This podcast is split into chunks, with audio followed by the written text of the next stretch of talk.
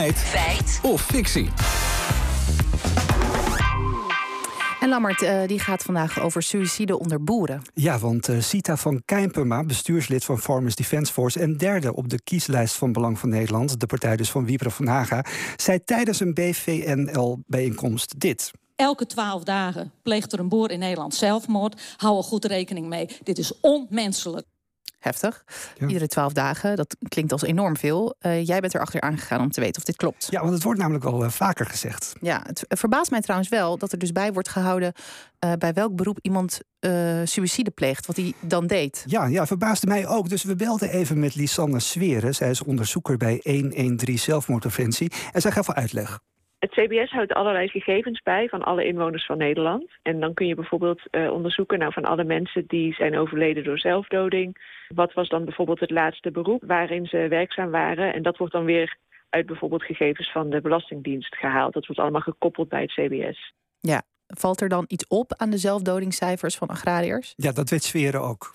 Als je een top 5 maakt van werksectoren waarin mensen een relatief hoog risico hebben, dan staat agrariërs uh, heel hoog op de tweede plek na de winning van delfstoffen. En net boven de bouw en de industrie. Dus de verhalen over boeren die uit wanhoop over regelgeving en beleid vaker suïcide plegen dan mensen in andere beroepsgroepen, die kloppen dus wel. Nou, dat is weer iets te kort door de bocht. Want Sweren legt uit hoe deze relatief hoge kans op suïcide onder agrariërs verklaard kan worden. We weten bijvoorbeeld dat mannen een hoger risico hebben om te overlijden door zelfdoding. En mensen die in de agrarische sector werken zijn ook vaker man. En we weten ook dat het vaker gaat om mensen van middelbare leeftijd. En ook die zie je veel meer in de agrarische sector dan in andere sectoren.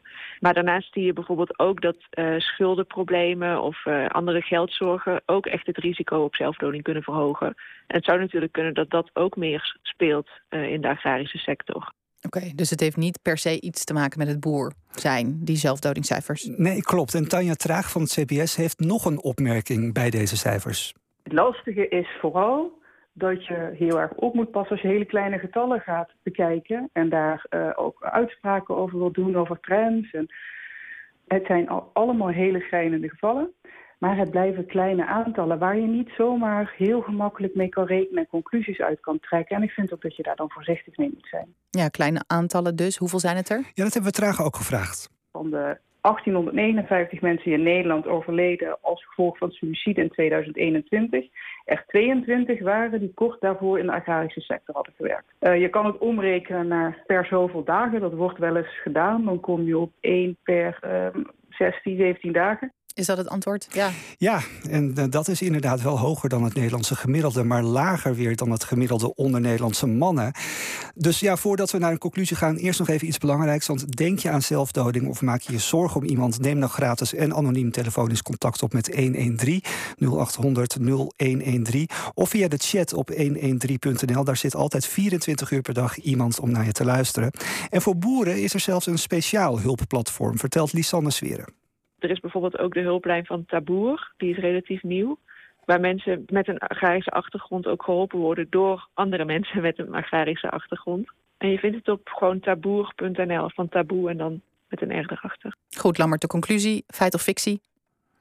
Nou, sowieso is het goed om op te merken dat het lastig is iets te zeggen of er een kausaal verband is tussen je beroep boer en suïcide. Eens uh, per 16 of 17 dagen maakt een boer een einde aan zijn leven, dus die 12 dagen is fictie.